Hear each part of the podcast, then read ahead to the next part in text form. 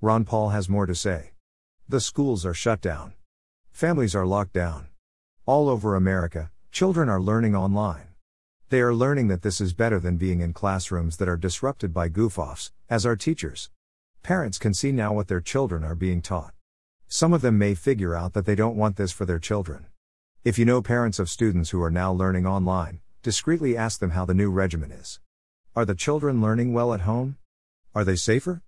This is a good way to introduce the subject of homeschooling. You may get a positive response. Then you can share your experiences. This is a great breakthrough for homeschooling. The crisis has called classroom education into question. There are better ways to teach children. This is a recruiting opportunity.